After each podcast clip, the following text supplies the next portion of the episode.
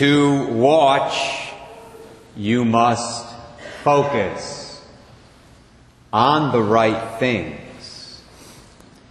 Jesus says to us in this gospel passage from Mark chapter 13, be watchful. And he repeats that idea two more times with the very simple command to watch. When Jesus Christ said something three times, he wanted us to pay attention. He wanted us to take heed. He's speaking to us here, of course, about his second coming, something that will occur for each and every one of us either at the end of time or at the end of our earthly life, whichever comes first. To watch means very simply to be ready to watch means to be prepared. But in order to be prepared, we need to be focused. We need to be focused on the right things. We need to be focused on what really matters. And this is an idea that's present in our scripture readings on the first Sunday of Advent Every single year, we are in cycle B of our readings right now. There are three years of readings that we have in the Catholic Church. Doesn't matter if you're in A or B or C. It's always the same message. The Lord gives it to us as we begin what should be a season of spiritual, and underline that word three times, spiritual preparation for our celebration of the Lord's coming at Christmas. In fact, you know, in the thinking of the church, this season of the year, the four weeks of preparation for the celebration of the Lord's coming at Christmas, in the thinking of the church, that is supposed to be a sign of our lifelong preparation for meeting the Lord face to face when He comes to us at the end of our lives or at the end of time. One is supposed to parallel the other. The way we're preparing to meet Jesus at Christmas is supposed to parallel the way we are preparing throughout our lives to meet the Lord at the end. Now, does that thought scare you? I hope it doesn't, but you know, it might, given how many Christians actually prepare for Christmas every year. Let me put it to you this way. If being watchful means being focused on the right things, and if our focus during Advent is supposed to be a sign of how focused we are on the right things throughout the rest of the year, then there are a lot of Christians who are in big trouble. Because at this time of year, there are many followers of Jesus Christ who are focused on all the wrong things. And we're all well aware of that. They should be watching by focusing on their relationship with God and on works of charity, making extra time for prayer, reaching out to those in need, spending some quality time with the people they love, repenting of their sins, and getting to confession if they're Catholic.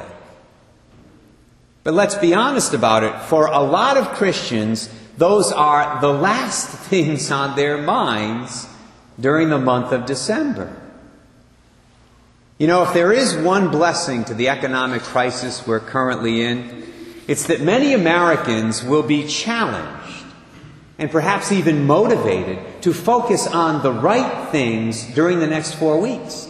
That's because they won't have as much money to spend they won't be spending so much time buying online or out there at the shopping malls. So they'll actually have some time and hopefully some desire to work at improving their spiritual lives.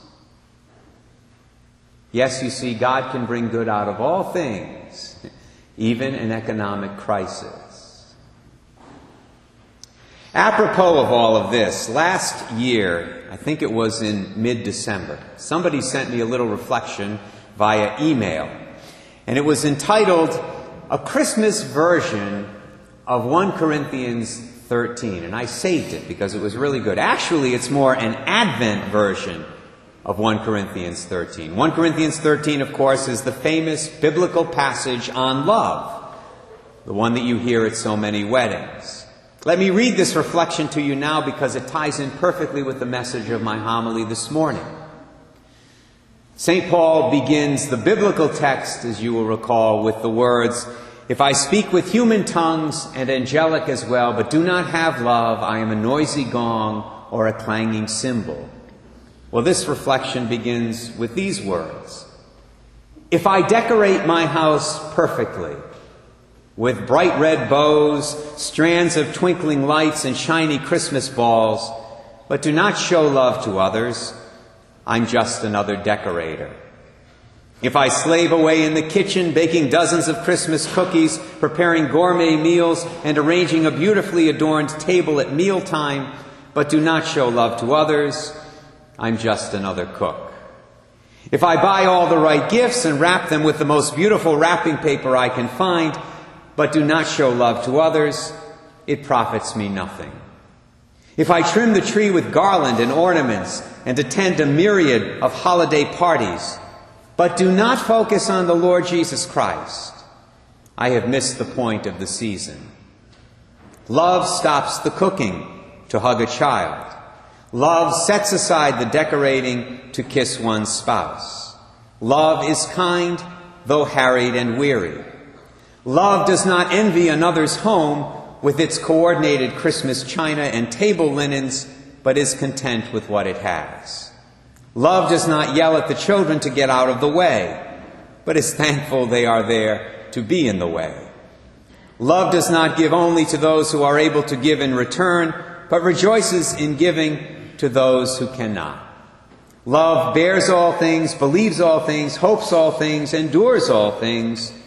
Love never fails.